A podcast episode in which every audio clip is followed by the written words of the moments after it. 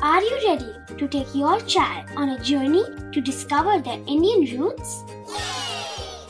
Introducing Chimes, the ultimate audio platform for young minds aged 3 to 15. At Chimes, we believe in the power of storytelling to connect children to their cultural heritage. From captivating folk tales to colorful festivals to mesmerizing history, Chimes brings the rich stories of Indian traditions to life. So connect your child to their Indian roots with us. Download the app today and start the journey. Search Chimes Kids Audio Stories and Podcasts app on Apple or Google Play Store.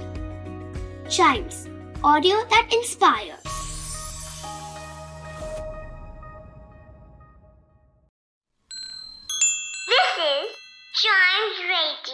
Original podcast.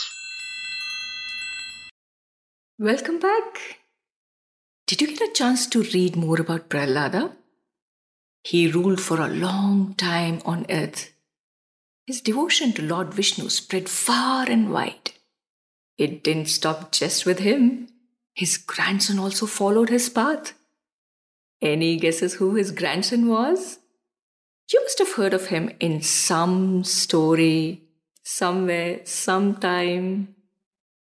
There's a famous festival about him that's celebrated in Kerala, rather, for him.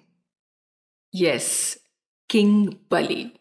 King Bali was very noble and kind. He was a devotee of Lord Vishnu. After Samudramanthan, the churning of the ocean, in which the Asuras teamed up with the gods to get the nectar, Bali was defeated by the Devas led by Indra. Bali was unconscious, but he was brought back by Shukracharya with Sanjeevani mantra. Shukracharya became his guru or teacher.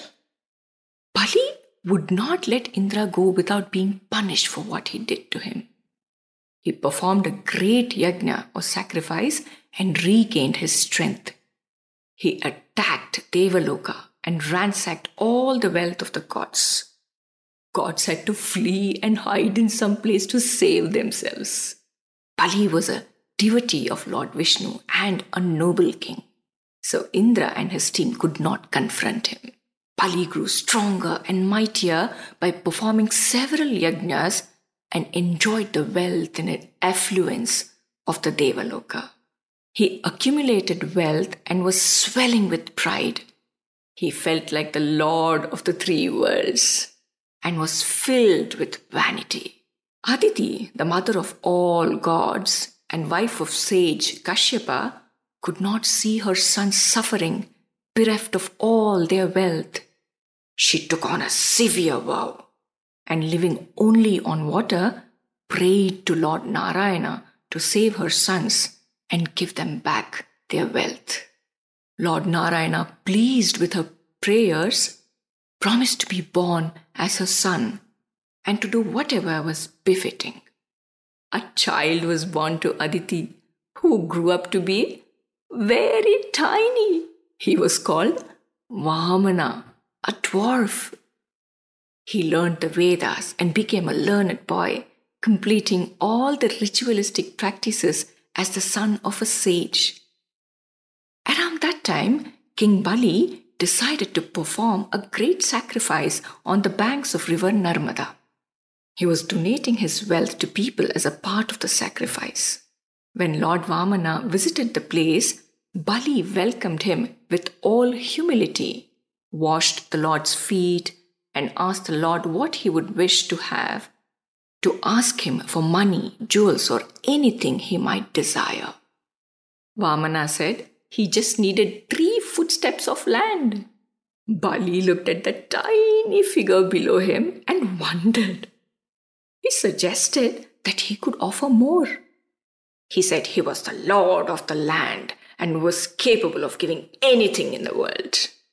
The Lord insisted that he would be happy with just the three steps. However, Shukracharya, Bali's guru, understood that the dwarf was Lord Vishnu, who had come to end Bali's reign and so forbid Bali from agreeing to gift anything to him.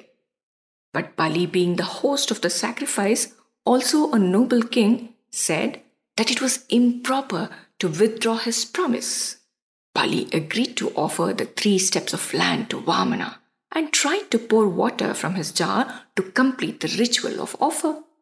But Shukracharya turned into a tiny bug and blocked the water from pouring.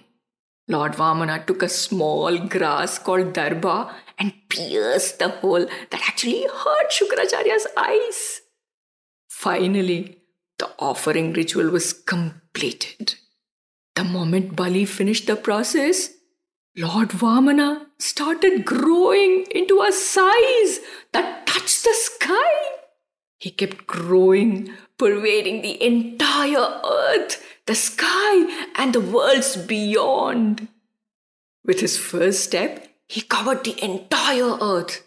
And his second step, he covered the worlds above earth, and there was no vacant place where he could take his third step. Within minutes, Bali was deprived of everything in just two steps. Lord Vamana asked for a place to keep his third step. King Bali realized his mistake. His arrogance and pride had made him forget the strength of the Lord.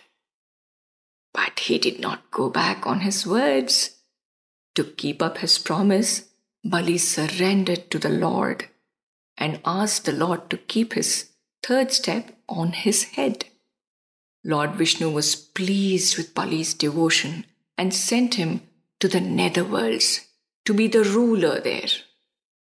And he promised to be the doorkeeper of Bali's kingdom. Bali, even though born as an Asura, because of his truthfulness and devotion, earned Lord's love. That ends the fifth avatar of Lord Vishnu. Now, do you remember how many of the Dashavataras we finished? Do let me know what avatars we are yet to complete. Until then, goodbye.